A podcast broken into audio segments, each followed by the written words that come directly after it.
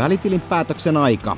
Kuinka hyvin osuimme ennustuksissamme Narradion kausiennakossa kohdilleen? Sen selvittely alkaa nyt. Yhdessä vakiopanelistin Roopen sekä asiantuntija Teppo Laaksosen kanssa alamme asiaa nimittäin perkaamaan ja perattavaahan muuten riitti, sillä kokonaisuudessaan höpistiin aiheesta reilusti yli pari tuntia. Mennään sen suuremmitta puheita tuon välitilin päätöksen ensimmäisen osan äärellä. Minä olen hostinne Johannes Vuoksivirta. Tervetuloa Narradion pariin.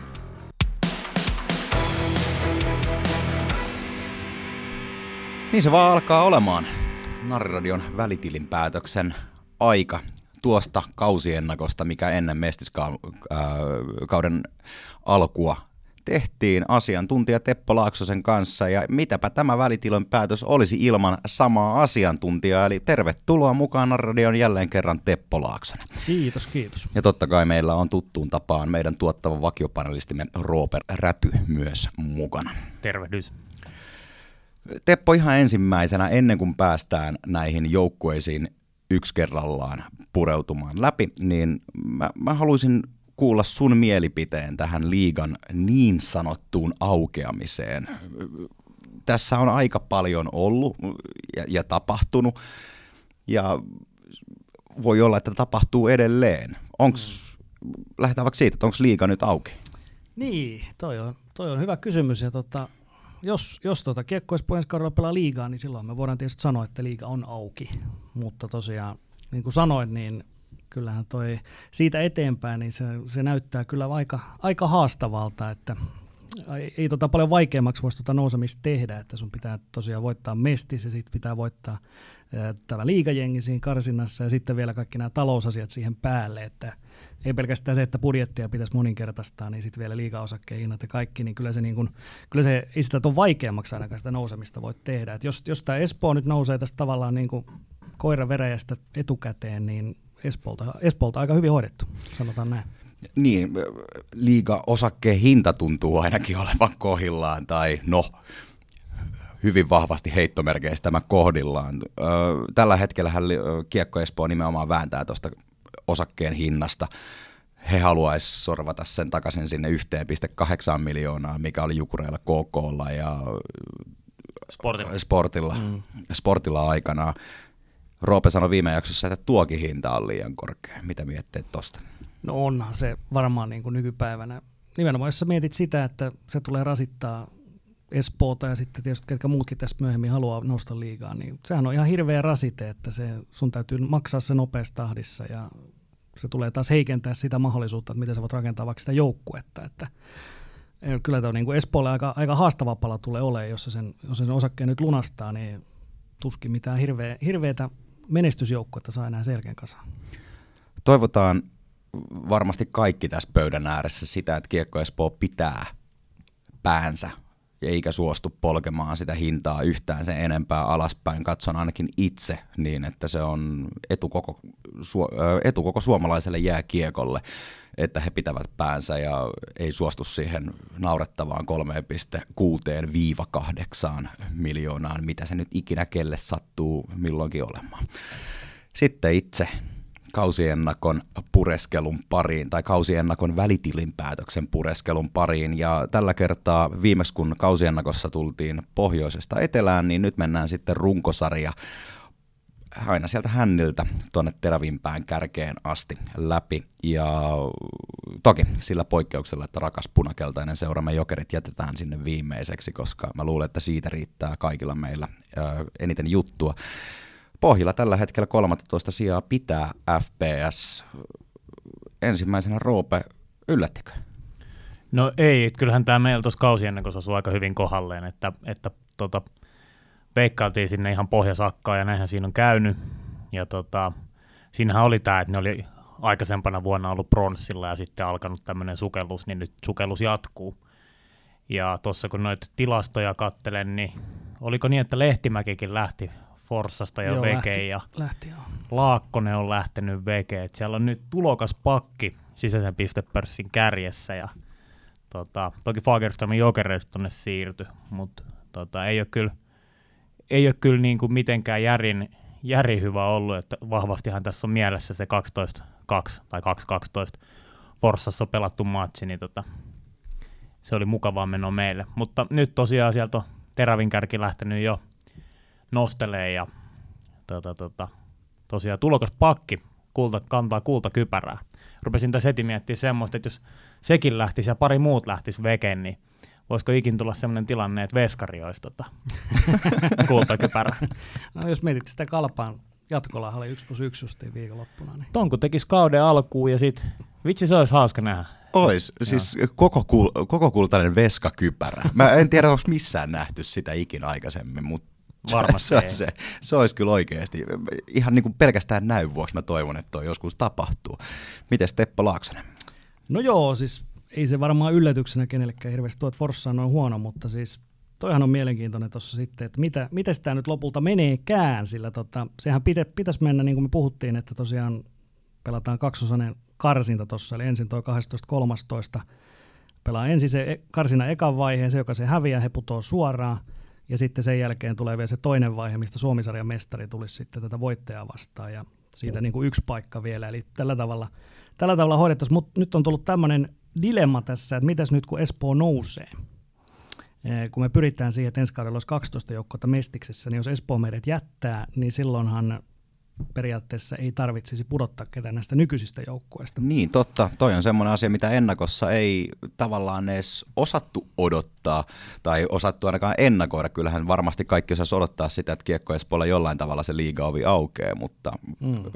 erittäin validi pointti. Kyllä, toistaiseksi tämä on siis näin vieläkin, että, että sieltä niin kuin pudotettaisiin joukkueita, mutta silloinhan me päädyttäisiin tällä mallilla siihen, että meillä olisi enää 11 ensi kaudella Mestiksessä, ja se, se, se ei varmaan ole se, mihin pyritään, että, että joku tuohon täytyy, täytyy vielä tulla, mikäli tämä Espoon nousu nyt varmistuu. Että tota, mutta just tänään esimerkiksi Elmo Aittola tuolla eh, Twitterissä nykyisessä Xssä just, just heitti tällaisen, että saas nähdä, käykö tässä silleen, että ei lopulta pelata karsintoja ollenkaan, että mentäisiin tällä nykyisellä, nykyisellä 13 miinus Espoo, niin sitten oltaisiin 12, mikä olisi tietysti täysin väärin Suomisarjan mestariin vastaan, koska kyllähän he ansaitsevat sen mahdollisuuden tulla mukaan. Joo, kyllähän siellä vähintään se tota, karsintapelit pitäisi olla sitten, jos se nyt on Forssa, mistä puhutaan, vastaan sitten Suomisarjan voittaja, tai miksei edelleen suora putoaminen ja suora nousu. Sehän olisi se, mitä varmaan moni mestisjoukkue haluaisi myös tuohon liigan suuntaan, niin mun mielestä se olisi kova. Mutta tässähän on tempoiltu tämän Mestiksenkin sarjajärjestelmän kanssa vähän soudettu ja huovattu edes takaisin, kun joukkueen määrät on vähän elänyt.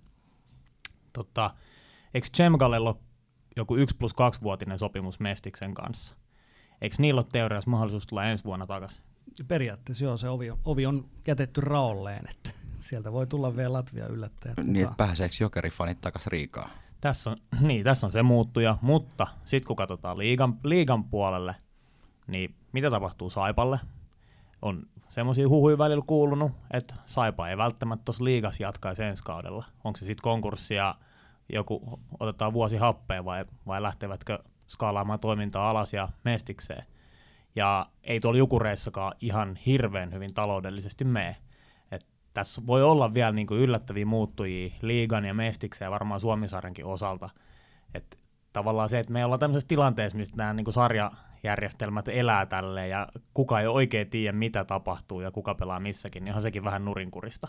Että sen järjestelmähän pitäisi olla sieltä niin pohjalta ylös asti täysin selvää, että näin pelataan. Niin tapahtuuko tässä nyt sitten kuitenkin sille, että tämä liigan niin sanottu aukeaminen, aukeaminen kusi sitten loppupeleissä kaikkien muroihin?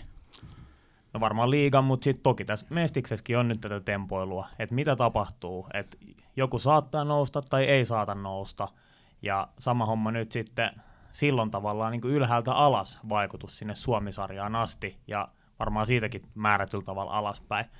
Että et tavallaan niin kuin, tavalla tai toisella semmoinen, niin mikä se on, ripple effect tulee siitä, että et kun liiga tekee jotain, niin sitten se näkyy semmoisena tiettynä aaltona aina sinne niin kuin muihinkin sarjoihin. Kyllä, että just tuo Forssa-tilanne on selkeästi huono joukkue tällä hetkellä, mutta niin kauan kun tämä on pikkasen auki, niin ei tiedetä, että mitä hän kannattaa tehdä. Että kannattaako vaan niin jäädyttää tilanne ja miettiä jo ensi kautta vai jos ne karsinat tulee jopa kaksosaiset karsinat, niin silloin hän pitäisi vahvistaa joukkuetta. Kainolla tai tavalla pitäisi saada uusia pelaajia sinne. Ehkä sen takia ne ei sieltä Mestiksestä halukkaan sanoa mitään, että Forssa ei voi tehdä tyhjennysmyyntiä. ne pitää niitä löysässä hirressä.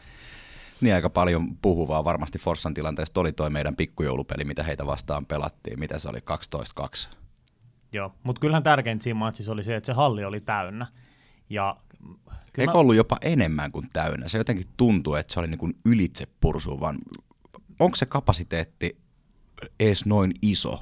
No siis, nehän, vo, nehän ilmoittaa tietysti sen, mikä on maksimi, koska mm. paloturvallisuusviranomaiset sun muut, mutta se paljon ne on ottanut sinne väkeä. Me tiedetään, että ei ole, ei ole eka kerta tällä kaudella Mestiksessä, kun hallissa on niin kuin NS liikaa porukkaa. Mutta tota, se, mä väitän, että kun siellä on tota jengiä, aina joku niistä aktivoituu, ostaa edes yhden tiedätkö, lipun johonkin seuraavaan peliin, ja se voi koska vaan tavallaan lähteä niinku ruokkiin itseään, edes niinku pienistä puroista. Niin vaikka maatsissa tulikin aika rumasti pataan niin noin forssalaisten näkökulmasta, niin kyllä se täyshalli oli kuitenkin varmaan sen niin kuin illan isoin anti forssalaisillekin. Mitäs, e, eikö Mestiksessä ole pelata 40 ottelunkin äh, runkosarja? Oliko se näin? 48. 48, eli... 4 F- 12. Niin, FPS on kuitenkin sitten se 20 ottelua aikaa parannella ase- asemiaan. He on meinaan 12 joukkuetta, mihin ihan hetken päästä päästään. He on 11, äh, anteeksi, 9 pistettä jäljessä. Täysin saavutettavissa sinänsä. Kyllä, mutta sitten taas, jos, jos ne kaksi viimeistä menee karsi keskenään, niin sitten sille on väliä taas, että se viimeinen tai toiseksi viimeinen, mutta kun ei tiedä, niin se on aika paha. Se on aika paha tilanne kyllä, mutta ilmeisesti tänään just tuli Forssan lehdessä, että sinne on tulossa nyt jotain uusia sijoittajia, jotka meinaa näitä vanhoja velkoja kuitata muun muassa, niin ehkä se, ja siinäkin itse mainittiin just tämä jokeripeli, että se kuitenkin herätti Forssassa ilmeisesti semmoista, että koska kaikki näki sen täyden hallin, niin tietysti ajattelee, että tämä on mahdollista niin kuin myöhemminkin. Että ei ole mahdotonta täyttää sitä Forssa-hallia, jos on riittävän mielenkiintoinen vastus. Ja Ehdottomasti. Mennään sitten siihen seuraavaan joukkueeseen, jota FPS eli Forssa yrittää epätoivoisesti ottaa kiinni, eli Kajani Hokki. Hokki on tällä hetkellä siellä 12, pisteitä on 26, eli tosiaan se yhdeksän enemmän kuin FPS, FPS se 17. Hokki, se mitä käytiin viimeksi läpi, ö, oltiin vähän sitä mieltä, että siellä on meininki vähän jopa hiipumassa, niin kuin, mitä, mitä niin kuin edelliskausiin, kausiin, jos lähdetään, lähdetään ver, vertaamaan, niin näyttääkö se meininki nyt sitten edelleen siltä? Ainakin liikasi, äh, Mestis-sijoitus näyttää tällä hetkellä siltä. No onhan se, onhan se kyllä hiipunut ihan selvästi, että sama juttu kuin Forssalla, että tuolla materiaalilla ei niin kuin hirveästi pärjätä, että viimeisimmät tulokset on Vantaalle Pata oli 7-2 ja IPKlle 6-1 ja Espoolle 4-0, niin ne kertoo aika hyvin siitä, että ei toi Hokin, Hokin tämänhetkinen taso riitä mihinkään. Hän vaihtoi tuossa valmentajaa kanssa jo, jo myöskin, että Pasi Räsänen sai, sai lähteä, sama mikä Forssa teki vähän aikaisemmin, että siellä on nyt selviytymistaistelu, se on heilläkin, että Hokissa ihan sama juttu kuin Forssassa, että jännitetään nyt, että kuinka, kuinka tiukalle se heidän mestis, mestispaikka tässä nyt lopulta sitten meneekään. Miten selänteet on suorittunut? No ei nyt mitenkään mairittelevasti, että varmaan on Intti ja muuta ollut siellä nuoremmalla, nuoremmalla selänteellä ja näin poispäin. Tuonne Pohjasakkaahan me toi hokki laitettiin ja mä tuossa mietin, että heidän varmaan niin kuin kauden kohokohtaan he, se, kun he voitti meidät täydenhalli edessä. Täys plus halli, siellä oli lisäkatsomo lainausmerkeissä rakennettu junnuille, eli ne oli siellä kaukalon laidalla seisomassa.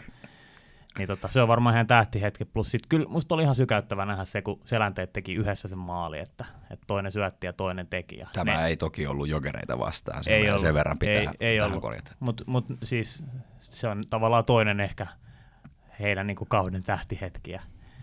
No, ehkä vähän jokerilaseen katsottuna, mutta, mutta tota, ei, ei ennustettu mitään hyvää Hokille ja mitään hyvää he ei ole kyllä hirveästi saanutkaan. Ja, ja tota, en, en tykännyt siitä hallista ihan hirveästi. Kävin Iisalmissa sitten siellä Kajaanissa, niin kyllä se Iisalmi vei satanolla tunnelmaltaan ja, ja halli ja kaikki muu, ja varmaan se kyläkin on vähän kivamman näköinen. Mutta tota, ei mitään hyvää ei ennustettu ja mitään hyvää ei kyllä, eivät ole kyllä saaneetkaan.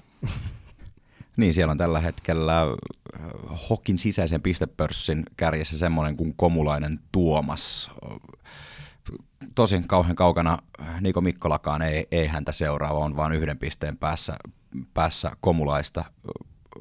Onko nämä niin kuin kaksi ainotta onnistujaa vai onko siellä onnistujia oikeastaan ollenkaan? Mitä sanoo Teppo? Kyllä se hiljasta on, että tota, kertoo siitä, että ei ole pelaajat käynyt edes kaupaksi samalla tavalla kuin Forssalla. Forssa on saanut sentään niitä myyntejä tuolla. Että, mutta toi on mun mielestä se ylipäätään tuo mielenkiintoinen asetelmat just toi, että ketä me tavallaan haluttaisiin tähän tulevaisuuden mestikseen. Että onko, onko esimerkiksi niin, että hokilla on, on tosiaan evät syöty, että sillä ei ole mitään uutta annettavaa, niin silloinhan se voitaisiin kokeilla jotain toista joukkuetta siellä tilalla. Että, ja sama juttu siinä Forssan kannalla, että mun mielestä se, just se jokeripeli näytti, että Forssa voi, Forssassa on potentiaalia ehkä kuitenkin enemmän kuin Kajaanissa. Että, tämä on ehkä vähän Helsinki keskeistä, mutta täällä helposti tulee ajateltua, että no se Kajaani on siellä jossain aika kaukana, että kyllä sinne, sinne on aika vaikea houkutella pelaajia, että tota, Ouluhan olisi niin kuin suhteellisen lähellä, heillähän välillä olikin kärpät, hokki oli tämmöinen väli, mutta nykyään kärpillä on taas niin kuin Hermes ja jopa Roki on niin kuin, niin kuin läheisempiä heille, että tuntuu, että sekin on, sekin on, sekin on sieltä kuollut se yhteistyö, mikä silloin oli, oli joskus, mikä auttoi hokkia aika paljonkin ilmeisesti. Tosiaan viime ennakossa ennakoitiin sitä, että vaikea kausi tulee hokilla olemaan ja playoffit on iso kysymysmerkki ja jopa vaakalaudalla ja siltä se tosiaan näyttää. Eli voidaanko tähän nyt ruksia, että 2 kautta 2, mitä ollaan arvattu, että FPS-hokki, molemmat meni aika, aika hyvin nappiin. Katsotaan sitten, miten meni toi 11 joukkue, tai no tämän jakson kolmas joukkue, mutta runkosarjan 11, eli KV. KV oli kumminkin alkukaudesta vähän semmoinen joukkue, joka tykkäsi kiusata noita isompiaan ja pärjäs heille jotenkin yllätyksellisen hyvin, ainakin, ainakin mielestäni. Onko KV semmoinen, että se se tosi, tosissaan kilpailee siellä playoffeissa vielä vai laitetaanko samaan koriin kuin hokki ja FPS? Nehän on viisi pistettä sääli playoffin rajasta, että sinällään ei ole mikään niin kuin tekemätön paikka. Mehän tota KV tuonne keskikastiin laitettiin, laitettiin tuossa meidän ennakossa, mutta ei ole kyllä ihan niitä odotuksia lunastanut. Ja tota, no, puhuttiin, että saattaa olla jopa, tai ehkä itse puhuin tai joku, että saattaa olla jopa ylempää keskikastiin, mutta on kyllä nyt siellä ihan niin kuin pohjasakasta seuraavana, niin ei kyllä siltä osin ainakaan osuttu kohdalle. Mm, jokereet vastaa 6-1, 6-1 tuossa tota, joulukuussa, niin se aika hyvin kertoi siitä KVstä, että ei se, ei se tule kyllä kärkipaikoista taistele, että just se kymppisiä voisi olla niin kuin ihan, ihan siinä hilkulla, mutta tällä hetkellä se näyttäisi, että KV jää just siihen ehkä, ehkä rannalle. Mun mielestä tuo kärkikymppi on tällä hetkellä aika lailla se, mikä pitääkin olla, että toki tuossa Keuparoki, Kiekko Vantaa ehkä periaatteessa on vielä vähän siihen Oliko alkukaudesta kuitenkin vähän semmoinen fiilis, että KV voi yllättää, just sen takia, että se kiusasi näitä isompia. Että sehän, sehän niin kuin pärjäsi Kiekko Espoota vastaan, voitti meidät, meidät tota Keravan avauksessa ja, ja, ja IPKtakin vetikö jopa jatkoille asti. Niin olihan ne aika korkealla siinä alku, alkukaudesta kyllä tuolla Oli, oli. Tuossa katsoo niin kuin heillä on tuommoinen eka, eka seitsemän peliä, niin he voitti niistä viisi, niin kuin suoria kolme pisteen voittoa, mutta sitten sen jälkeen, se ekan seitsemän pelin jälkeen he on voittanut vissiin kolme koko loppukaudella, että se niin kuin loistava alku, mutta sitten se johonkin hävisi, hävisi ihan kokonaan, että ei, sen jälkeen ei ole niin kuin ihan todella harvoja pisteitä tullut ylipäätään. Ehkä siellä on valittu tämä klassinen masohokkeen managerin kaikki pelien taktiikka, että vedetään alusta ihan täysin ja sitten pelaajat hyytyy. Ei voi mitään tuossa kausiennakossa ennakoitiin sitä, että KV on, on ollut tai tulisi olemaan tällä kaudella hyvin paljon lainapelaajien varassa. Onko, pitääkö se paikkansa? Onko se ollut tällä kaudella lainapelaajien varassa? No nämä Ilves-lainat on, on niin pysyvä, pysyvempiä luonteisia ollut, että, että tota, ja se pelaajaliikenne ei ole ehkä niin, niin iso sit ollut, mitä tuossa itsekin vähän epäröin, mutta, mutta tota, ehkä sitä olisi pitänyt olla enemmänkin sitten, että tuntuu, että se materiaali ei sitten kuitenkaan riitä. Että me tarvittiin mainita esimerkiksi Emil Järventiä, niin ei, ei hän ole mitenkään ihmeellistä esiintynyt 27 peliä, on 7 plus 7 tähän mennessä, että ei, ei mitään. Sitten vaikka Purmola, joka oli, oli Vantaassa aika hyvä, niin hänelläkin kahteen neljän pelin 6 plus 6, että kyllä se niin kuin enemmän näitä alisuorittajia löytyy. Että yksi, mikä harjoituspeleissä tykkäsi jo tämä pakki Severi Bilkili, on, hän on ollut hyvä siellä kyllä, 11 pistettä. Taitaa olla onkin tehokkaan pakki siellä itäisessä. Semmoinen, semmoinen yksi nosto sieltä voitaisiin tehdä. Pelas muuten meitä vastaan viime kaudella Kilbili, Bilkili, tuota, Kilbili. Tuota, tuota, playereissa, tai siis finaaleissa tapparariveissä. Junnu, Junnu tuota, U20-peleissä. Niin KVn sisäisen, sisäisen pistepörssin tai sitten tuota sisäistä pistepörssiä kun tarkastelee, niin siellähän on kaksi ihan selkeästi muita edellä. Ne on Janne Seppänen ja Niko Lahtinen niin kuin sanoit, Emil Järventie sit vähän piippuun jäi. Mm. Tuosta tota, niin pilkillistä täytyy sanoa, edistyneistä tilastoista, niin Korsi on kyllä siellä ihan joukkojen huonoimmasta päästä, että selvästi tota, on keskiarvo ja mediaani alle, että hänen ollessa kentällä, niin jo heitä vastaan lauotaan aika paljon. Tuleeko herroilla KVsta vielä jotain muuta, muita ajatuksia? No kyllä se KVlla, KVlla on se pikkuveli-homma valitettavasti on, että, että kun sulla on kaksi aika isoa tamperelaisseuraa, jotka tällä hetkellä paukuttaa aika lujaa tuon liigan puolella, molemmat, niin väkisinkin siitä käy niin, että KV on sit se, se on aika pienen piirin juttu, ja mikä on nähty tuossa, että esimerkiksi tuossa tota, no jokereita vastaan tietysti, no, jokeripelit on jokaisella joukkueella ihan eri juttu, mutta esimerkiksi tuossa oli taannoin tota, marraskuussa taisi olla KV Tuto, mikä oli muistaakseni subinottelu, niin olihan siellä ihan hävettävän vähän sitä porukkaa paikan päällä. Et KV on se, niin se todella, todella pieni mun mielestä se aktiiviporukka, että vaikka he pystyisivät yrittää tehdä semmoista niin omaa juttua siellä, että niin tehtäisiin selkeästi erilaista kuin vaikka Ilves ja Tappara, mutta ei he ole ihan saanut sitä myytyä. Että totta kai siinä on niin peli, pelitkin menee vähän päällekkäin ja lomittaa silleen, että sä et vaan yksinkertaisesti, jos sä käyt Ilveksen tai Tapparan peleissä, niin et sä välttämättä edes ei seuraa koko KV. Kausi ennen kuin spekuloitiin, että näkyykö yhtään KVn paitaa Keravalla ja kyllä mä näin. Näitkö? No niin. Laskitko monta? Yhden. no se on yksi, on yksi on enemmän kuin ei yhtään. Tuossa kausiennakossa tosiaan nimettiin KV aika selkeästikin Tampereen kolmosjengiksi ja eipä tämä kaus on näyttänyt mitään syytä siihen, minkä takia se ei semmoisena tulisi jatkossakin pysymään. Sitten päästään sinne sääliplayoffien puolelle tai tämänhetkisestä runkosarjatilanteesta, kun, kun puhutaan, eli, eli Rovaniemi, Roki. Roki on siellä kymmenentenä tällä hetkellä.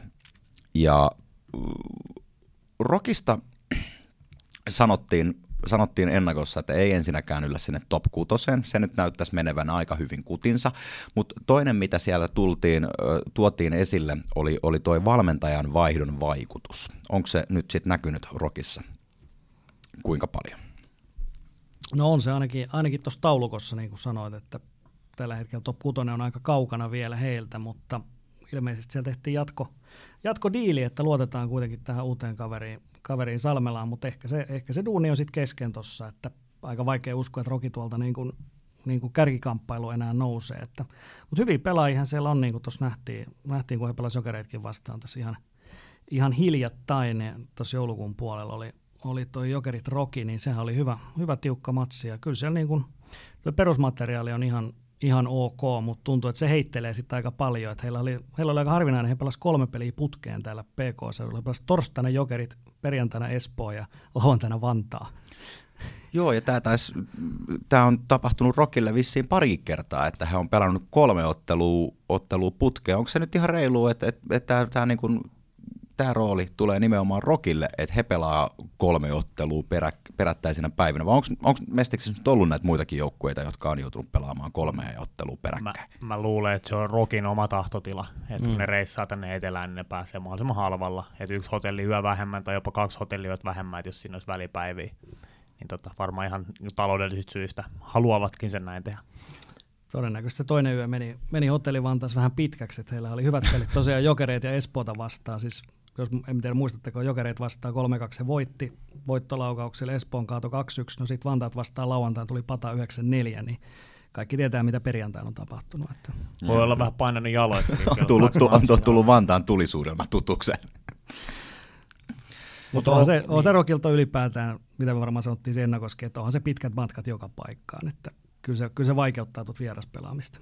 Näinpä. Ja sitten just kun tulee näitä tämmöisiä kolme, kolme pelin reissuja niin on putkeen, niin ei se, ei se varmasti helppoa. Rokihan me laitettiin tonne niin keskikastiin, mutta oltiin sitä mieltä, että ei kyllä ihan top kutoseen meitä. Ainakin siltä osin oltiin oikeassa, mutta kyllä ehkä vähän enemmän ootin Rokilta vielä.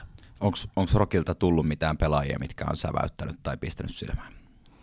No kyllähän Erki Juntti on aina, aina se on kuitenkin, se on, sehän on tosi vanha jo, mutta silti painaa tuolla niin kuin mestistä menee, kun mietitte, että mitä kaikkea sielläkin on vyöllä kuitenkin kovia sarjoja ja saavutuksia, niin kyllä mä nostan hattua, että se vielä vedet tuolla, tuolla mestistä. Ja sitten tota Jarkko Harjula ja Jere-Matia Salanen, ketkä siellä on kaksi parasta pistemiestä, niin on, on kyllä sellaisia kavereita, jotka voisi niinku liikassakin vielä, vielä ihan hyvin, hyvin tehdä tulosta. Että, et tota, ja sitten yksi, yksi nimi, jonka nostan vielä, niin Matthew Barnaby Junior. Ei ole senior, mutta on tämä junior, niin tota, esimerkiksi Espoota vastaan, niin aivan loistava. Et todennäköisesti kuullaan kaverista kyllä vielä, että hänellä on 14 peliä 10 pistettä, mutta todella niin kuin, miten nyt kanukit on aina, aina aika hyviä, mutta tämä on niin kuin todella lupaavan näköinen kaveri. Niin, ja 98 syntynyt kuitenkin, että, että vielä luulisi olevan jonkin verran myös noita ammattilaisvuosiakin edessä, että ei nyt se mikään niin kuin, nuorin junnu, mutta ei kuitenkaan sitten, se rupeaa olemaan niin kuin jääkiekkopelaajaksi, ainakin mestistasolla tuntuu, että aika keski-ikäinen, jos näin voidaan sanoa. Joo, se jokerithan ei ole vielä strategisista syistä todennäköisesti ulkomaalaisia hankkinut tähän mestisjoukkoeseen, mutta mä sanoisin, että jos jossain kohtaa ulkomaalaisia kartotetaan, niin Matthew Barnaby Jr. yksi ihan kova nimi.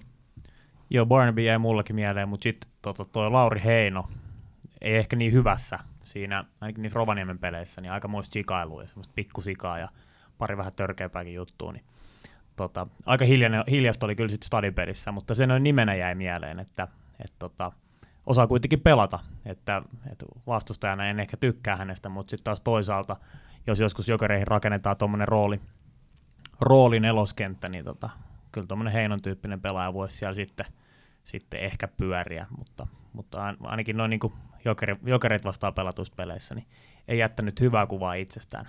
Onko tämä niinku sit vähän samankaltainen pelaaja, mitä, mitä Rudi oli aikanaan, että vittumainen vastassa, mutta todella kiva, kun pelaa omalla puolella? No ehkä laittaisin vähän alaspäin sieltä ruudun puolelta, että puhutaan vaikka vähän niin kuin tyrväisen tyyppisestä mm. tai... Henri Heino.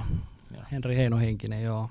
Se oli takavuosina tehtiin joku tämä Mestis-dokumentti, niin siinä oli pääosassa oli nimenomaan tämä Lauri Heino ja sitten Miika Tiihonen, joka olisiko tutossa tällä hetkellä, niin, niin se, on, se on ihan mielenkiintoinen, kannattaa katsoa, jos löytyy vielä jostain, niin, niin tota, he avaavat siinä aika paljon tota, niin kuin mestis, mestispelään arkea, ja se on kyllä melkoista grindaamista niin sanotusti. Se, mitä täytyy tuosta vielä sanoa, tota, että tuolla yleisömäärissähän Roki, Roki pärjää oikein hyvin.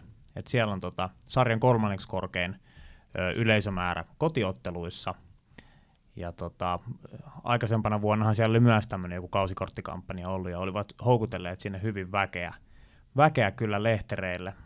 Ja tuosta kun mä katson noin, noin tilastot, niin he on yhden pelin kotiottelu vähemmän pelannut kuin Espoo ja siellä on vain 5000 katsojaa ollut vähemmän. Toki heillä on ollut enemmän jokereita vastaan pelejä, mikä väistämättä vääristää näitä tilastoja. Mutta tota, Roki on kerännyt, kerännyt taas hienosti katsojia sinne Lappi-areenalle tällä kaudella. Eli katsojien myötä taloutta voitaisiin saada semmoiseen kondikseen, että tulevaisuus ei välttämättä ole kuitenkaan sit niin synkkä kuin se tältä, tällä hetkellä se tilanne on. Eli viimeksi vähän toivottiin, että saataisiin sinne pohjoiseen susirajan taakse jonkinnäköistä kaksinkamppailua vaikka kärppien kanssa tai ylipäätään muutakin joukkuetta kuin kärpät sinne, sinne, sinne pohjoiseen, niin tämä kumminkin pitää kutinsa edelleen. Kyllä se pitää joo. Kyllä se, kyllä se niin kuin hirveästi potentiaalia varmasti on, että, että Rovaniemi on semmoinen paikkakunta, mikä olisi, olisi kiva saada kyllä jossain kohtaa tuonne ylemmäskin mukaan, mutta, mutta katsotaan nyt. Et eihän nyt siinä ihan, ihan kärkipäässä ole tällä hetkellä, että tässä on kuitenkin niin paljon joukkueita tyrkyllä tuonne tonne liikaan ja se ei voi loputtomiin kasvaa, että en tiedä. Ehkä jos, ehkä jos toi 10-10 malli tulee jossain kohtaa, niin se, sehän olisi niin kuin rokin, rokin hetki silloin iskeä tavallaan, että jos se pääsisi semmoiseen mukaan, jos se on sitten se malli, mihin, joskus mennään. Niin siinä vaiheessa laitetaan ne kuuluisat poromiehen taalat pöytään ja katsotaan, että mm. mitä sieltä tulee.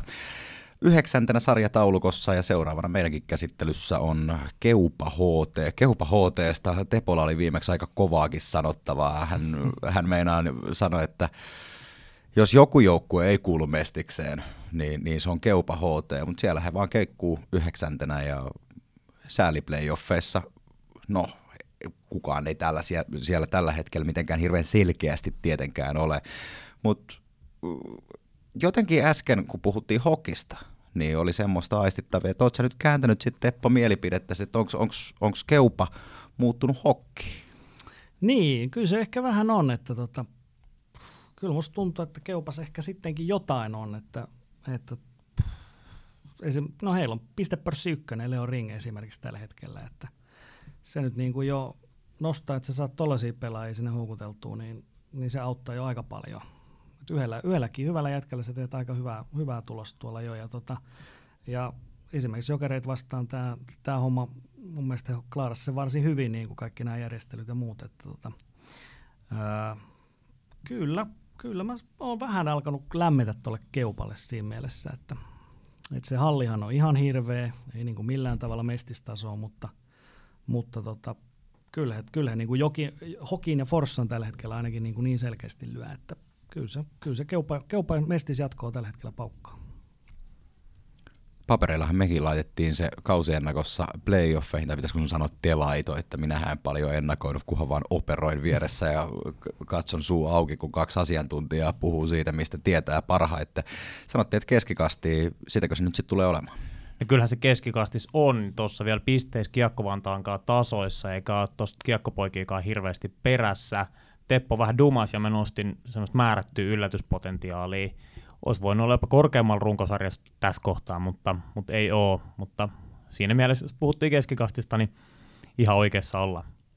Joo, kyllä sä, kyllä sä haistoit sen ihan oikein, että eikä ole tullut mitään tyhjennysmyyntiä eikä tällaista, niin, niin tota, joo. Mä vähän tuota talouttakin oli huolissani, että miten se kestää, mutta ilmeisesti se kestää ihan hyvin, niin ei muuta kuin keupalle hyvää jatkoa vaan, niin kyllä se sääliplayeripaikka tällä hetkellä on ihan hyvin, hyvin tuossa hallussa. Eli taas saadaan yksi ruksi ruutuun, että aika hyvin meni meni keupakin.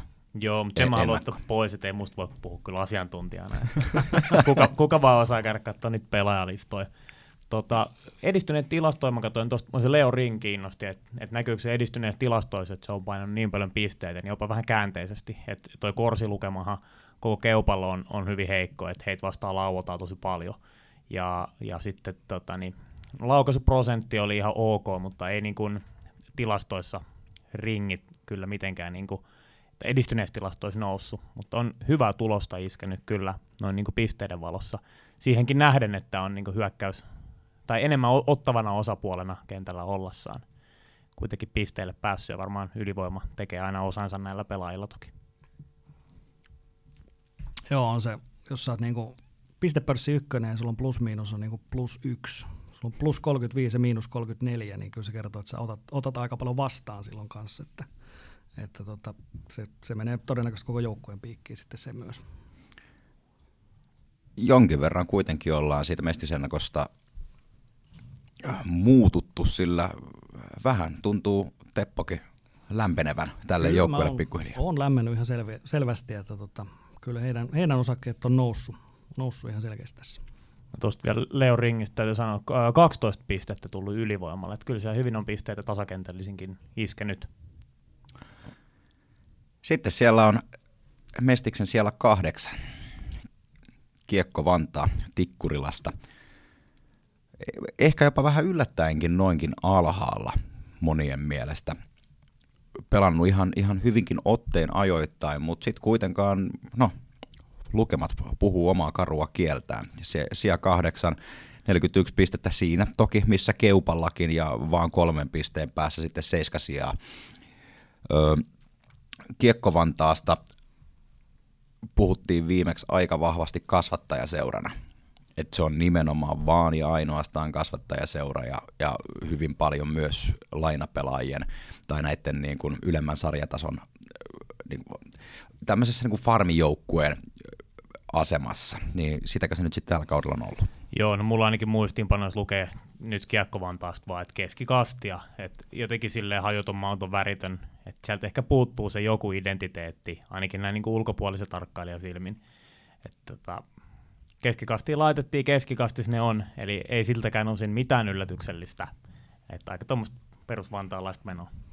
Joo, kyllä se toi HIFKI-yhteistyö on, on niin kuin ollut aika paljon tällä kaudella. Että siellä on ollut, ollut tätä pelaajavaihtoa, mutta se on ollut myöskin toiseen suuntaan. Että esimerkiksi heidän kultakypärä Santeri Hartikainen on päässyt pelaamaan HIFKissä liigaa myöskin tällä kaudella. Ja siellä on esimerkiksi Lentämäki on käynyt, käynyt tuuraamassa. Ja tota, Paavo Hölsä maalivahtikin kävi siellä tuuraamassa, joka lähti nyt sitten ulkomaille. Että, että tota, kyllä se on, niin kuin sanoitte, niin ei, se, ei siinä hirveästi sitä omaa ole tällä hetkellä. Että se on, se on niin kuin naps, niin se lähdet tuosta heti sitten isompaan seuraan. Että, että totta kai niin kuin olemme saaneet lukea, niin siellä on uudet, uusi omistaja Porras tai tämä taustaryhmä ja Antti Niemi nyt ottaa ilmeisesti vielä entistä isompaa roolia myöskin ihan, ihan tuossa käytännön, käytännön tekemisessä siinä joukkueen rakentamista ja muuta, niin kyllähän nämä niin kuin mielenkiintoisia juttuja on, että selkeästi yrittää sitä kasvattaa siellä ja tämä on hirveän kunnianhimoinen tämä Vantaa liigaan 2030 minkä he on lanseerannut, että mitä tässä nyt on kuusi vuotta aikaa, niin ei se ainakaan, niin kuin, ei se ainakaan ihan täysin utopistinen ole, mutta toki me ei yhtään tiedetä, että millainen liiga meillä on kuuden vuoden päästä, mutta, mutta on se hyvä, hyvä että siellä on niin kuin kuitenkin joku, koska siis tähän päivään mennessä Vantaalla ei ollut mitään tämmöistä päämäärää, että se on ollut semmoista vähän ajelehtimista, ja nyt heillä on ainakin jotain siellä. Joo, kyllä se visio pitää olla. Mä dikkasin siitä, että ne pelasivat muun muassa Myrtsissä, oliko viime kaudella jonkun matsin, mutta sitä nyt ei vissiin mainosteltu hirveästi, siellä oli joku alle 200 katsojaa, mutta tota, kyllähän Vantaalla pitäisi olla potentiaalia. Se, mitä mainitsit tuosta Hartikaisesta, niin jossain joku huhuili, että saattaisi olla jokereihin tulossa ensi kaudella.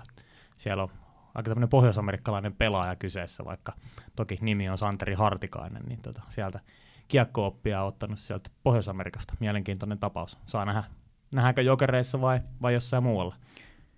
Miten toi HFK-yhteistyö Kiekko-Vantaan kaudessa tähän mennessä on teidän mielestä näkynyt? Onko se ollut rasite Kiekko-Vantaalle vai, vai onko se ollut ehkä jopa ajoittain siunaus? Kyllä se on hyödyttänyt heitä siinä mielessä, että heillä on kapea se oma, oma rosteri, niin he on saanut sitten täydennystä, että kun tulee, tulee loukkaantumisia, niin heillä on käynyt, käynyt siellä tota, Joona Lehmukset on käynyt ja tota, Einari Luhangat ja tällaiset niin kuin Hifkin, Hifkin tota, jämät kautta, jotka siellä olisi hyvin pienessä roolissa ollut, niin he on saanut sitä kautta mahdollisuuden. Kasper Lundelo esimerkiksi pelannut kanssa Kiekko Vantaassa, että kyllä se tällä hetkellä on niin kuin molempia, molempia hyödyttävä kuvio tällä hetkellä, koska Hifkilläkään ei aiemmin ollut tällaista näin, näin selkeää yhteistyökumppania.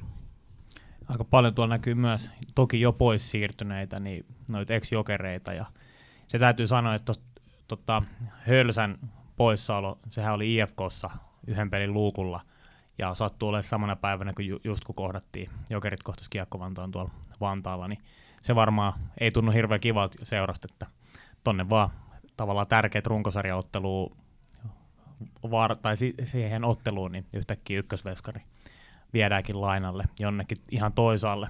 Mutta tota, tämä on mun mielestä niitä, että mistä Vantaan, ja mun mielestä melkein kaikkien mestiseurojen pitäisi pyrkiä eroon, että et ei lainailla ihan miten vaan, varsinkaan noita kärkipelaajia, että ehkä voidaan sisäpäin ottaa, mutta en kyllä pistelisi noita ykköspelaajia tuonne liigaa, liigaa ihan tosta vaan pyörimään. Joo, kyllä se toi Hartikainenkin se välillä, välillä pelasi sen takia niin kuin neljä ja viittä peliä viikossa, koska sillä oli omat pelit ja sitten se kävi myös Hifkissä vielä, vielä niin kuin tuuraamassa, että, että onhan se niin kuin ihan selvää, että se näkyy, näkyy suorituksissa ja varsinkin näissä Kiekko-Vantaan peleissä, niin kyllähän se on kärsinyt, kärsinyt hänen tasonsa niissä. Nyt, nyt ei ole tullut enää niin paljon liikakomennuksia, mutta just näin, just näin että, että sä voi niinku pelata koko ajan kahdessa seurassa. Niin, olisiko siellä sit nimenomaan just tämä todettu, että et, niin kuin Hartikaisen kohdalla, että ei voida pelata kahdessa seurassa ja ollaan sitten HFK on luopunut siitä, että ei nosteta häntä koko aika sinne ylös, vaan jätetään hänet ihan rauhassa sinne Kiekko-Vantaaseen kehittymään. Hänhän on toki siis Kiekko-Vantaan pelaaja, eikä, mm. eikä mitenkään niin kuin IFK-omaisuutta. Kyllä, kyllä. Mutta täytyy sanoa se, että tuohon Mestiksessä toisaalta tuo ottelukalenteri aika semmoinen, että harvakseltaan pelataan. Että sen mä ymmärrän, että, että junnupelejä tai, tai sitten tota, osa noita liikapelejäkin käy vetämässä väleissä, että ihan liikaa pelejä Mestiksessä ei kuitenkaan ole. Mm.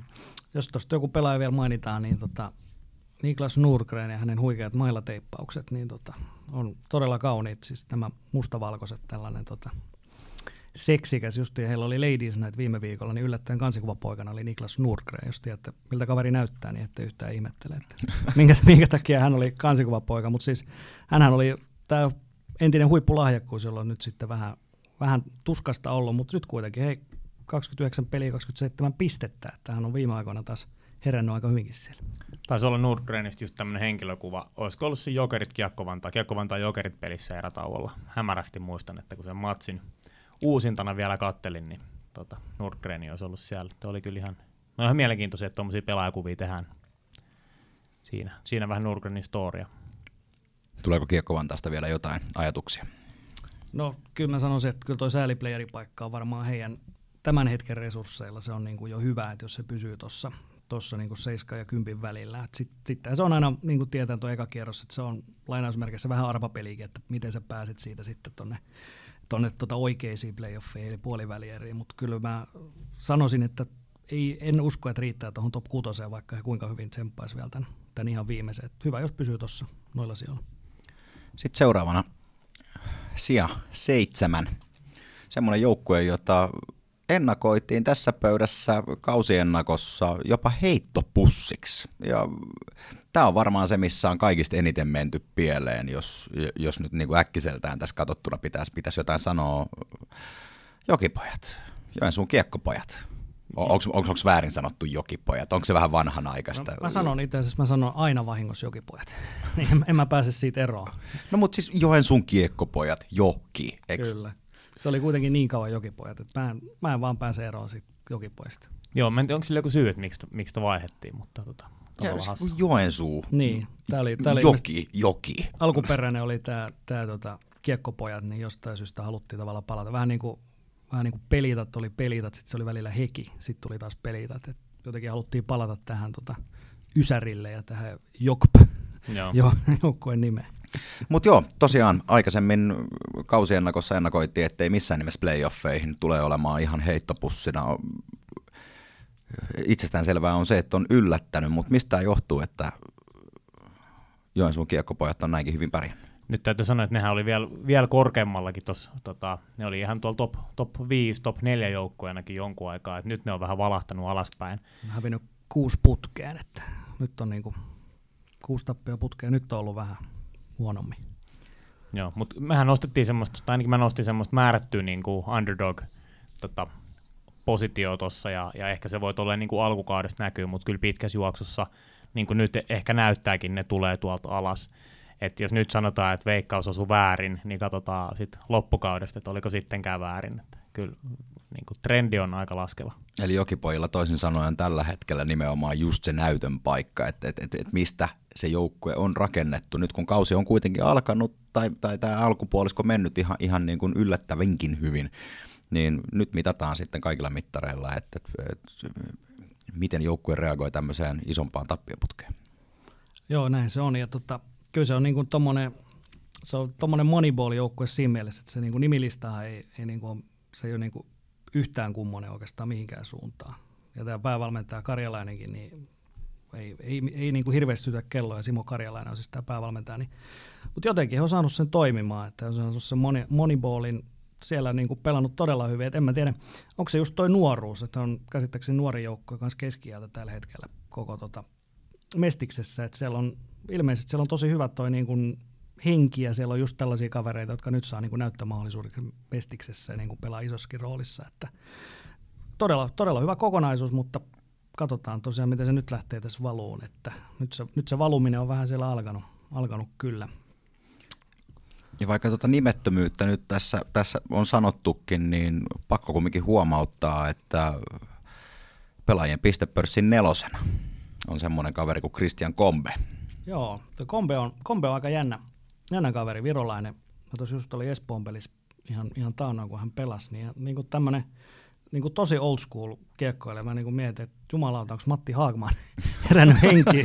siis semmoinen, niin kuin, tuntuu, että se ei niin kuin etene oikeastaan juuri minnekään, mutta sitten kun se saa kiekon, niin tavallaan kaikki niin kuin pysähtyy siinä ympärillä. Et jengit siinä ympärillä niin kuin riehuu ja tämä ihan rauhassa sieltä heittelee niitä lättyjä ja, ja tota, tuntuu, ainakin siinä pelissä Espoota vastaan tuntuu, että niin kuin lauka, ei laukannut varmaan kertaakaan, että tuntuu, että koko ajan vaan jakeli muille niitä passeja siellä. Ja tuommoinen niin vanhan, vanhan ajan tota, ja niin kuin nostan kyllä peukkua, että, että Virosta on löytynyt, löytynyt aika, aika hyvä kaveri. Tänään on pitkään toki, toki tämä Suomessa käynyt, käynyt useammat junioriseurat läpi siinä jo. Jokereissakin, Jokereissakin pombe joo. nähty. Et kyllä mä sanoisin, että mielenkiintoinen nimi. Toinen pelaaja, mikä mennään koko ajan sanoa, nyt, nyt se jokipojat siellä, Joensuun kiekkopojista on nostettava esille, on, on toi, mitä, mistä viime jaksossakin puhuttiin, Roope oliko kiva päästä huutelemaan Vinnille? No, kyllähän se aina, se Veskalle huuttelukin on semmoinen juttu, että, että tavallaan se ei ole niin itseisarvo vaan, kun sen pääsee tekemään silloin niin oikealla hetkellä, kun kyllä, menee Kyllä, kyllä, mutta nyt puhutaan, se, nyt, nyt puhutaan niinku aktuaalisesti niin nimenomaan vinnistä. Niin, nyt ei, tullut, ei ole tullut oikein semmoista niin oikeat paikkaa ja ei tavallaan ollut tarvettakaan sille, että, että mä säästän noin sitten mieluusti vielä niille hetkille, kun se niin kuin tuntuu ja, ja näin. Mutta ehkä se ei ole niin kuin itseis, itseisarvo. Mm. Mutta se vielä, Joensuus tietysti pitää muistaa, että pelaa siellä pikkuhallissa Outokummassa ja se tuo niin kuin lisäkuluja ja joka pelissä periaatteessa menetetään rahaa, kun eihän jengi halua, Joensuusta halua lähteä sinne. Että tuommoiseen niin kämäseen halliin, mutta heillä on nyt nämä kauden isommat pelit tulee tässä justiin, tätä kun nauhoitetaan, niin tällä viikolla on se eka peli siellä Joensuun pesistadionilla Jokereet vastaan ensi viikolla sama homma Kiekko Espoot vastaan, että näähän on niille niin kuin ne pelit, missä kiekkopoikien, en sano jokipoikien, kiekkopoikien pitää takoa sitä taloudellista tulosta ja totta kai jos saisi jonkun, jotakin pisteitä vielä jopa noista peleistä, niin sehän niin kuin tuottaisi myöskin positiivista heille, mutta ennen kaikkea just se taloudellinen, että jos, jos se saa sitä porukkaa, että mä luulen, että siellä Joensuus noita sääennusteita plärätään tällä hetkellä aika huolella kyllä, että jos tulee tuommoisia 30 pakkasia, niin se kyllä tuntuu heti. Joo, mä soittelin itse asiassa sinne Joensuuhun. Oli tämmöinen huhu 20 asteen pakkasrajasta, että mä soitin sinne, mikä pakkasraja meillä on, niin totesi, että, että he oli tätä liitosta just selvittänyt ja ei ole tota, mitään virallista liiton pakkasrajaa oikeastaan olemassakaan, että kyllä he niin kuin lähtökohtaisesti pelaa sen, siellä oli keli mikä hyvänsä. Nythän ne säät näyttää ihan siedettäviltä, että ei mitään niin kuin ihan paukkupakkasi ole tulossa. Niin pelkästään se inhimillinen Joensuun perus 20 ei tarvita mennä sinne, että, että olisiko 17 pahimmillaan lupailtu tuossa alkuviikosta, tai viime loppuviikosta. Mutta katsotaan nyt, mihin se kehittyy, mutta se on sitten vaatetuskysymys, ja he kertoo, että siellä on tarvittaisiin lisälämmitystä tarjolla ja näin poispäin. Meitäkin siis sinne Eteläpäädyn ja Old Chiefsin Dösät, Dösät reissaavat, niin tota, päästään taas yksi ulkoilmapeli kokeen, ja meillähän ei tuloksellisesti ole niistä hirveän hyviä muistoja, niin josko se nyt Joensuussa kääntyisi. Mm, ei, ei näitä kuitenkaan niinku liikaa ole viime vuosina ollut, että yhteen aikaan se oli, oli tätä buumia, että järjestettiin, joka vuosi oli joku peli, mutta nyt on, nyt ollut aika hiljastakin viime vuosina. Tästä pitää hei tuosta kiekkopojista sanoa vielä sen verran, että nyt vaikka vähän dumattiin, että, että trendi on laskeva, niin tota, kun jotain edistyneet tilastoja, niin kiekon hallinnassa ne on aika lailla siellä, missä ne sarjataulukossakin on, eli, eli tavallaan no, keskikastia ja tota, kahdeksas on toi niiden korsi, mutta sitten on tämmöinen niin sanottu PDO-lukema, jossa lasketaan tasakentällisin olevaa torjuntaprosenttia ja laukausprosenttia. Tilastollisesti nämä aina lähestyy sataa näiden yhteenlaskettu määrä, mitä enemmän otantaa meillä tulee.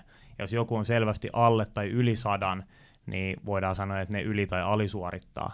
Niin tuossa tota, noin ympärillä olevat joukkueet, niin tota, on, on siellä yli sadan, Kiekko Vantaa sadassa kolmessa, kun sitten Joensuun kiekkopojat on vain 98.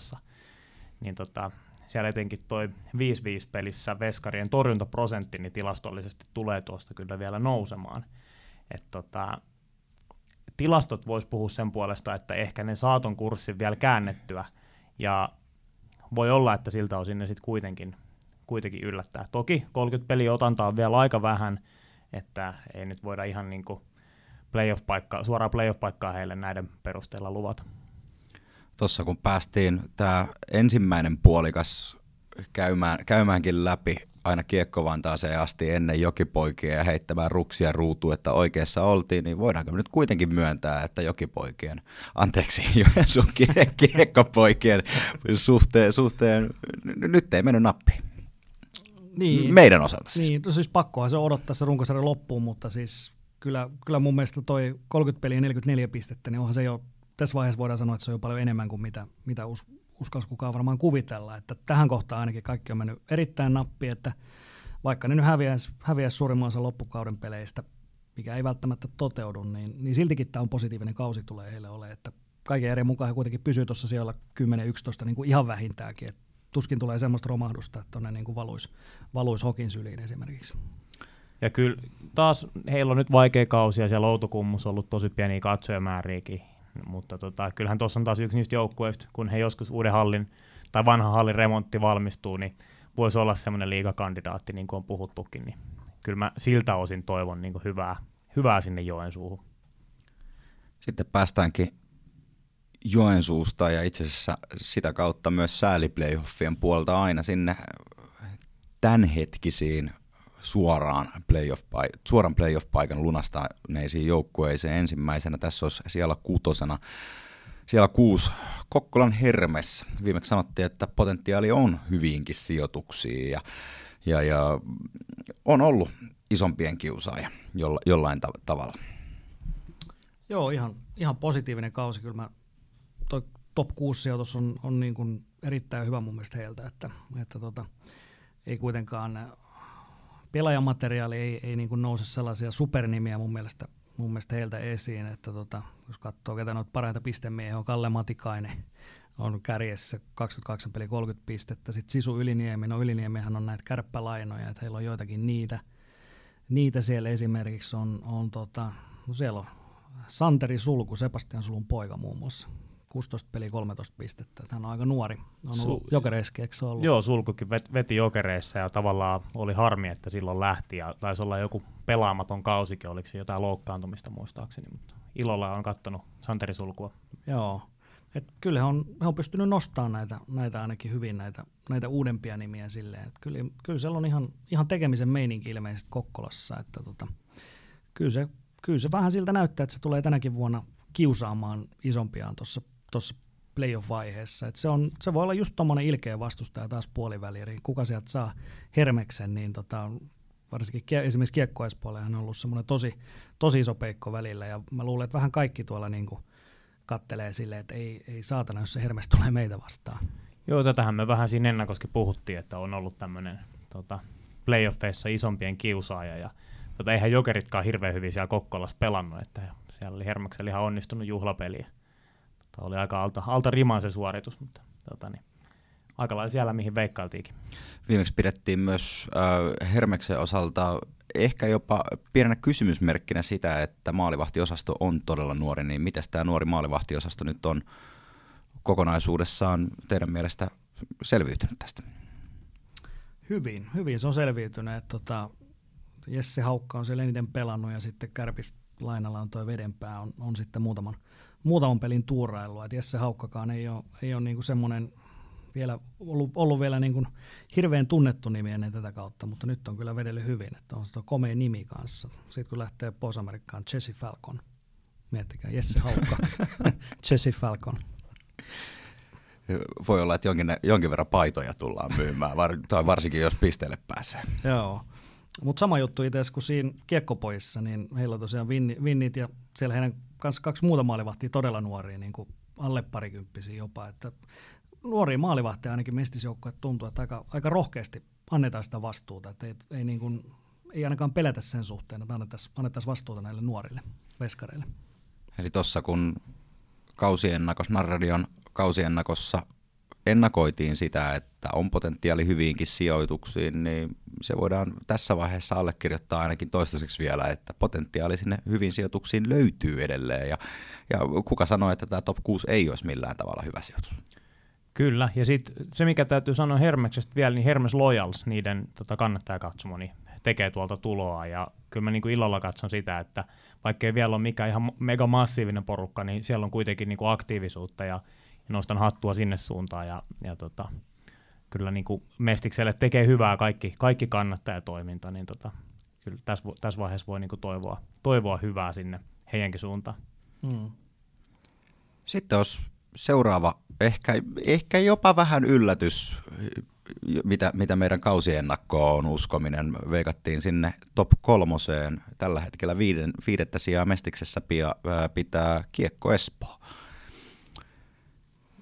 No joo, Espoosta on aika paljon, paljonkin sanottavaa, että, että tota, eihän tämä kausi nyt ole hirveän, hirveän menestyksekäs ollut, ollut tähän mennessä. Tuossa marraskuussa esimerkiksi heillä oli todella pitkä tappioputki siellä ja näin poispäin, mutta sitten kun tiedetään, mitä tässä koko ajan taustalla on ollut, ollut tämä liiga, liigasäätö siellä meneillään, niin tota, kyllä totta kai se niin kuin sitoo, sitoo niin kuin seura-ihmisiä, että esimerkiksi kaikki tämmöiset isommat markkinointipanostukset ja myöskin tämän kauden joukkueeseen panostaminen, niin kyllähän ne on, ne on jäänyt aika vähille, että ihan puhtaasti kun sä katsot pelaajalistaa, niin eihän tämän kauden Espoo millään tavalla kilpaile tuon viime kauden Espoon kanssa ja sillä ei oikeastaan ei ole haluttu edes puuttua siinä mielessä, että tota, koska Espoon ei ole pakko tällä kaudella voittaa mitään. Että nyt kun tuli tämä ehdollinen, ehdollinen liigalisenssi, niin periaatteessa Espoolla niin kuin, todennäköisesti Hirsovitsilla niin kuin, tuskin juurikaan miettiä edes tämän kauden joukkuetta, vaan on Panella on jokapäiväinen työ siinä ensi kauden liigajoukkueen kasaamisessa, kun oletetaan nyt, että se liigapaikka tulisi sieltä. Niin, tuossa viime kausiennakossahan nimenomaan Roope, Roope vähän ennakoikin sitä, että tuleeko Kiekko Espoo tämmöinen ulospuhallus nyt kun viime vuonna, viime kaudella voitti, voittivat Mestiksen mestaruuden ja nyt varsinkin nyt kun tuli tämä, ehdollinen liigapaikka, niin tuliko se ulospuhallus? Ehkä osittain joo, mutta sitten on tavallaan aikaista sanoa nyt vielä runkosarjan osalta. Mm, tilastoista joku oli ihan mielenkiintoisia nostoja tuonut, että Espoo ottaa sarjassa eniten jäähyjä, vaikka he on aika hyvä kiekohallintajoukkue, plus sitten heitä vastaan rikotaan tosi vähän. Ja tota, se on niinku jotenkin tosi mielenkiintoista, että mistä toi johtuu. Ja ö, käsittääkseni päävalmentaja Westerlund siellä oli todennut, että tota, tota, he hakee vähän tämmöistä playoff-tyylistä pelitapaa jo runkosarjassa, että he ehkä playoffeissa saisi sitten parempia, ja tuottaako tämä sitten enemmän jäähyjä, vai onko se sitten tyhmiä hyökkäyspää jäähy, tai mistä toi tulee. Mutta se oli niinku mielenkiintoinen, ja, ja tota, se on varmaan yksi asia, missä, missä Espoossa pitää parantaa. Mutta tota, ehkä semmoinen pieni ulospuhallus on tullut, ja kyllähän tässä on aika paljon Espoon ympärillä ollut semmoista puhetta, mitä ei välttämättä normaalisti olisi, kun puhutaan tästä liikapaikasta ja muusta, ja varmasti siellä pelaajat miettii sitten jo, että onko heillä rohkeita pelata liigassa ensi kaudella vai pitääkö etsiä uutta seuraa, ja mä uskon, että sillä on iso vaikutus niin kuin kauden aikana. Toki Mestiksessä pelaajat on varmaan tottunutkin siihen, että ne on monet, monet yksivuotisia sopimuksia, ja ne, ne sopimusneuvottelut nyt tulee joka tapauksessa aina jossain kohtaa, mutta ehkä nyt moni niistä ajattelee, että välttämättä ei Espoossa ura jatku. Niin, just nimenomaan tämä, että onko siellä nyt sit se, se niin kuin jännitys pelaajien ja joukkueen keskellä, keskellä että, että ketkä pääsee pelaamaan ja että mit, miten, miten te näette asian, kuinka moni pelaaja ylipäätään on potentiaalinen nousemaan aina sinne liigaan asti kiekko Espoon mukana ja jääkö sieltä vaan suurin osa sitten kuitenkin telakalle mestisjoukkueiden ri, riepoteltavaksi ja jaettavaksi? No mä itse lasken tolle, että suunnilleen niin kun jos puhutaan, että joukkueessa oli 20 pelaajaa, niin sanotaan 25 vaikka pyöreästi, tuommoinen niin ihan perusrunko, niin mä sanoisin, että siellä on ehkä kymmenkunta, jotka tuosta niin selkeästi olisi niin liikakelpoisia ihan, ihan suoralta kädeltä sanottuna, että, että kyllä se karsinta tulee olemaan aika kova, ja siis väkisinkin, väkisinkin niin siinä tulee semmoista painetta todennäköisesti pelaajille, että, että, tota, että kelpaankohan mä nyt tonne, ja jos tulee tämmöisiä tilanteita, että lauonko vai syötänkö tyylisiä tilanteita, niin kyllä, se, kyllä ihmiset on kuitenkin sellaisia, että kyllä se siellä jossain voi, voi takaravoissa tuntua, että itse kun mä painan tästä maalin, niin, tota, niin osakkeet nousee henkilökohtaisesti. Silmiin pistävää tuosta Mestiksen pelaajatilastoista tilastoja kun kattelee, niin Kiekko Espoon paras pistemies Arttu Tuomaala on Mestiksen pelaajatilastossa vasta sijalla 24, eli jopa ulkona top 20. Kyllä. ei, ei ihan sitä, mitä niin sanotulta kärkijoukkueelta odottaisi. Ei, ja sitä ei ole, hyökkäystä ei ole vahvistuttu, eikä myöskään puolustusta oikeastaan merkittävästi kauden aikana. Että kyllä, ne, kyllä se on just näin, että panostukset on siellä ensi kaudessa, ja jos vertaa viime kauden Espooseen, niin siellä oli tällaisia niin kuin, esimerkiksi jos Espoo pelasi heikon ensimmäisen erän, niin sitten tavallaan se vaan riitti, että sä katsot nimilistaa, niin tämä homma korjataan kakkos-kolmoselle, okei nyt ruvetaan vasta pelaamaan. Mutta tällä kaudella kun on ollut Espoon peleissä, niin ei sieltä tule samanlaista, niin kuin, että jos, jos, se, jos sä et niin kuin pysty tekemään tulosta, niin, niin sä oot oikeasti vaikeuksissa. Että se näyttää niin kuin täysin erilaiselta Espoolta. Että se viime kauden Espoo oli jotenkin niin ylivoimainen pahimmillaan, että ne pelit oli ihan, ihan niin kuin yhtä maalia. Mutta tämä Espoo, niin ei, ei tämä ollenkaan sama, samaa tasoa. Ja samallahan tämä koskee myöskin päävalmentaja Westerlundia, että hän, hän on saanut aika paljon kritiikkiä ja, ja niin kuin, että ei pysty tavallaan tekemään asialle mitään. Et jos Espoo on esimerkiksi tappioasemalla, niin hän on näyttänyt vähän asettomalta ja nythän kerrottiinkin tuossa viimeisimmässä Espoon tiedotustilaisuudessa, että Jyrki Ahohan korvaa Westerlund ja Westerlundista tulee apuvalmentaja ensi kaudelle, että, että tota, mä en tiedä miten, miten Westerlund itse tämän käsittelee, mutta totta kai onhan se ihan erilainen, erilainen tehtävä, että sä et ole enää päävastuussa, vaan sut korvataan kokeneemmalla valmentajalla, vaikka se sarjatasokin muuttuisi. Luuletteko, että tämä sama rasite tulee olemaan rasite myös sitten aina playoffeissa asti? No kyllä se todennäköisesti tulee, että ei se, ei se varmaan tuosta mihinkään muutu, että, että tota, se, sehän tuossa on Espoossa mielenkiintoista, että, että just tällä hetkellä Jokerit Espoo on neljä, vi, nelonen ja vitonen, että, että tota, mitä varmaan monet voisi toivoakin, että se tulisi, mutta tulisi siellä vähän myöhemmin. Että jos se tulee jo tuohon puolivälierään, niin totta kai sieltä saataisiin yksi, yksi tota, kova joukko sitten pois siitä, siitä tota, niin sanotusta mitalikamppailusta heti tuossa vaiheessa, mutta tällä hetkellä kyllä niin ei, ei ne, mun mielestä Espoon osakkeet ei ole hirveän korkealla, että se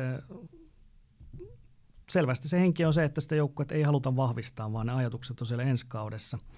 Ja jos olette katsonut yleisömääriä, niin se on, se on mun mielestä on se huolestuttavia, että, jos lasketaan se jokeripeli pois, se loppuun myyty, niin siellähän ollaan noin tonni 500 keskiarvo, niin eihän se ole liikakelpoinen niin kuin mitenkään. Sitten kun ihmiset sanoo, että hei me nostaa liigaa, että kyllä tämä, me tuplataan tämä yleisömäärä siinä vaiheessa. Mistä ne yhtäkkiä tulee? Miten sä yhtäkkiä pääset sinne kolmeen tonniin, ei kolme tonnikaan olisi vielä mikään ihmeellinen. Mm. Neljään viiteen. Mistä ne yhtäkkiä tulee ne ihmiset, jotka nyt ei käy siellä peleissä? Niin, ja onko ne sitten niin sitoutuneita oikeasti es- ja vannoutuneita Espoon kannatteita, että ne tulee sinne ilta toisensa jälkeen. Et ei, se, se ei niinku kerro siitä sitoutumisen tasosta.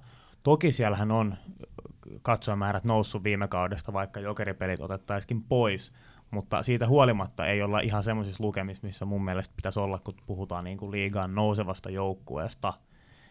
Et jokerit on tietty aina oma, oma keissinsä, mutta, mutta tota, kyllä mä tältä osin Espoolta odottaisin enemmän. Mä katsoin tuosta vielä vähän noita erikoistilanteita, niin siellä kuitenkin äh, Espoo on kiilannut Jokeri ohi, heillä on sarjan paras alivoima, ja sitten kuitenkin sarjan kolmanneksi paras ylivoima tällä hetkellä. Et sen osalta voidaan niinku ehkä odottaa jopa niin, niinku parempiakin otteita, mutta sitten tota, onko se sitten 5-5 pelissä tai, tai muualla, missä se, missä se tökkii. Ainakaan niin kuin Korsin näkökulmasta, eli puhutaan niin kuin kiekohallinnasta, Espoo, Espoo joukkuetta ja laukaisut tasapainosta, niin tota, siellä on kuitenkin tota, sarjan toiseksi korkein Korsi 54,7, Korsi Close, mikä kuvaa siis tota, tilannetta silloin, kun on niin kuin pieni maaliero joukkueiden välillä, niin siinäkin on niin kuin sarjan toiseksi korkein. Että näissähän monesti takana, isossa takaajoasemassa oleva joukkue laukoo enemmän, jolloin silloin se korsi vähän vääristyy, niin tämä korsi close tavallaan poistaa tätä vääristymää. Niin näissä tilastoissa kuitenkin Espoo on, on aika, aika niin kuin hyvin pärjännyt, ja sitten päälle vielä yli- ja alivoimat hyviä, niin tota, ei niin, kuin, niin huonosti ole mennyt kuin vaikka tuolta palstoilta, kun lukee heidän mm. kannattajien mm. mielipiteitä, niin ehkä tilastot antaa, antaa olettaa, että ehkä, ehkä tilastollisesti ainakin näyttää niin kuin paremmalta ja, ja lupaa kyllä ihan hyvää mun mielestä Espoolle. Ei, ei missään nimessä voi aliarvioida heitä. Mm, se on vaan, se on, se on, se on vähän tasapaksu just, että tehoton joukkue. Että, mm. että jos nyt olisi niin kuin, ei olisi tätä liiga-asiaa ollenkaan, niin silloin todennäköisesti hankkisi pari uutta pelaajaa, mutta nyt he ei niin kuin mietikään semmoista. Että selvästi siellä on ajateltu, että ei, ei, niin kuin, ei laiteta yht, hilkkuukaan ylimääräistä tavallaan mihinkään. Se kyllä niin kuin näkyy, että kun mun mielestä nyt pitäisi edelleen kasvattaa ja luoda sitä boomia, että jos sä oikeasti haluat niin kuin liikassa myöskin tuplata se yleisömäärä, eli jopa kolminkertaistaa, niin ei, ei se niinku tyhjästä, että se ei niinku riitä, että sä vaan vaihdat sen etuliitteen, missä nyt lukee, että Mestistä kiekko joku, niin sä vaihdat siihen, että liigaa kiekko vasta joku, että ei se, hmm. pelkästään se nimenvaihtohan ei riitä. Sitten jos sieltä tulee joku Saipa tai Jukurit tai joku, niin onko se sitten niin, niin kiinnostavaa? Ja, niin. ja, ja tämä on hauska miettiä, että, että jos otetaan joku kauden avauspeli ja ehkä joku IFK-peli veke, niin myykö niin sitten yhtään enempää niin kuin lippuja kuin noihin jokeripeleihin. Tai siis ei voi myydä enempää kuin ne on täynnä, mutta tavallaan se, että et, et, mi, onko se niinku liiga sitten jotenkin just taikasana, niin kuin Teppo sanoit, että just Niin, se olisi mielenkiintoista nähdä just, että onko se liiga se yksittäinen tekijä, mikä, mikä, mikä sieltä niin kuin maagisesti yhtäkkiä niitä, niitä katsojia muka, ihan, muka tuo. Ihan yhtä lailla liigassa on joukkueita, jotka myy ja kiinnostaa enemmän ja niitä, jotka kiinnostaa vähemmän. Nyt jos se menee liigaan, he saa hifkin, mutta he menettää jokerit siinä samalla, niin, niin se on aika tortta po tortta. Näinpä. Toki täytyy muistaa niin kuin realiteetit Mestiksessä, että silti, vaikka ei nyt tässä olla kehuttu Kiekko Espoon katsojamääriin, niin on kuitenkin Mestiksen toisiksi eniten katsojia kotiotteluihin tuova joukkue, ja sitten vierasotteluistakin niin taitaa olla yksi kiinnostavimmista, tota, neljänneksi kiinnostavin vierasjoukkue. Toki tässä pelipäivät vaikuttaa, että kenellä on perjantai-pelejä ja kukaan pelannut enemmän jokereet vastaan, mutta, hmm. Mutta yhtä kaikki, niin tota, Mestiksen realiteetteihin nähden niin hyvät katsojamäärät, mutta, mutta jos mietitään sitä tulevaa liiga, liiga-hommelia, niin ei kyllä riitä. Joo, et, no meillä on se jokeripeli tulee tässä tammikuun lopussa, niin se olisi mun mielestä yksi semmoinen mahdollisuus, missä voisi niin kuin taas näyttää, että siellä on sitä potentiaalia. Et todennäköisesti se tulee myymään loppuun, mutta just niin kuin, että se olisi pelkästään, pelkästään että se on täyden jokerifaneja, niin kuin se tulee olemaan, mutta, mutta Espoon pitäisi niin kuin näyttää, että heillä oikeasti on sitä omaa lojalssia siellä. Näinpä, ja kyllä tavallaan se, että, että pelaajista puhutaan, että se arkityö ratkaisee, niin kyllä tässä myös niin kuin seuralla se arkityö ratkaisee. Et eihän se lämmitä, että jos sulla on kerran tai kaksi kertaa kaudessa täyshalli, vaan kyllähän sitä pitäisi sitä, sitä niin kuin isoa massaa saada sitoutettua nimenomaan kausikorttilaisiksi ja sinne tota, illasta toiseen, vaikka irtolippulaisena tulisikin. Kyllä siellä esimerkiksi kiekkoispo kannattajien jäsenmäärähän on tosta hienosti noussut ja kyllä, tässä on niin pieniä indikaattoreita, mitkä lupaa hyvää tältäkin osin, mutta, mutta kyllä mä silti haluaisin nähdä, että se olisi niin vielä enemmän. No, eihän se kausiennakko nyt ihan vihkoon näköjään on mennyt. Ö, tai no ainakaan vielä. Jatkuuko meininki samana myös ensi jaksossa, kun käsittelyyn otetaan sen meidän oman punakeltaisen joukkueemme lisäksi vielä Ketterä, Tuto sekä IPK? Vaikka ison osa seuroista onkin käyty jo läpi, niin voin taata, että juttua riittää tuosta kärkinelikosta sitäkin enemmän. Ja millaisen arvosanan saa itse jokerit meidän asiantuntijaltamme Laaksoselta? Kaikki tämä välitilinpäätöksen toisessa osassa, joka tulee ulos suunnilleen viikon päästä. Tähän väliin kiitos Teppo, kiitos Roope sekä kiitos myös sulle, että oot messissä. Minä olen hostinne Johannes Vuoksivirta ja tämä on Narriradio. Ensi kertaan.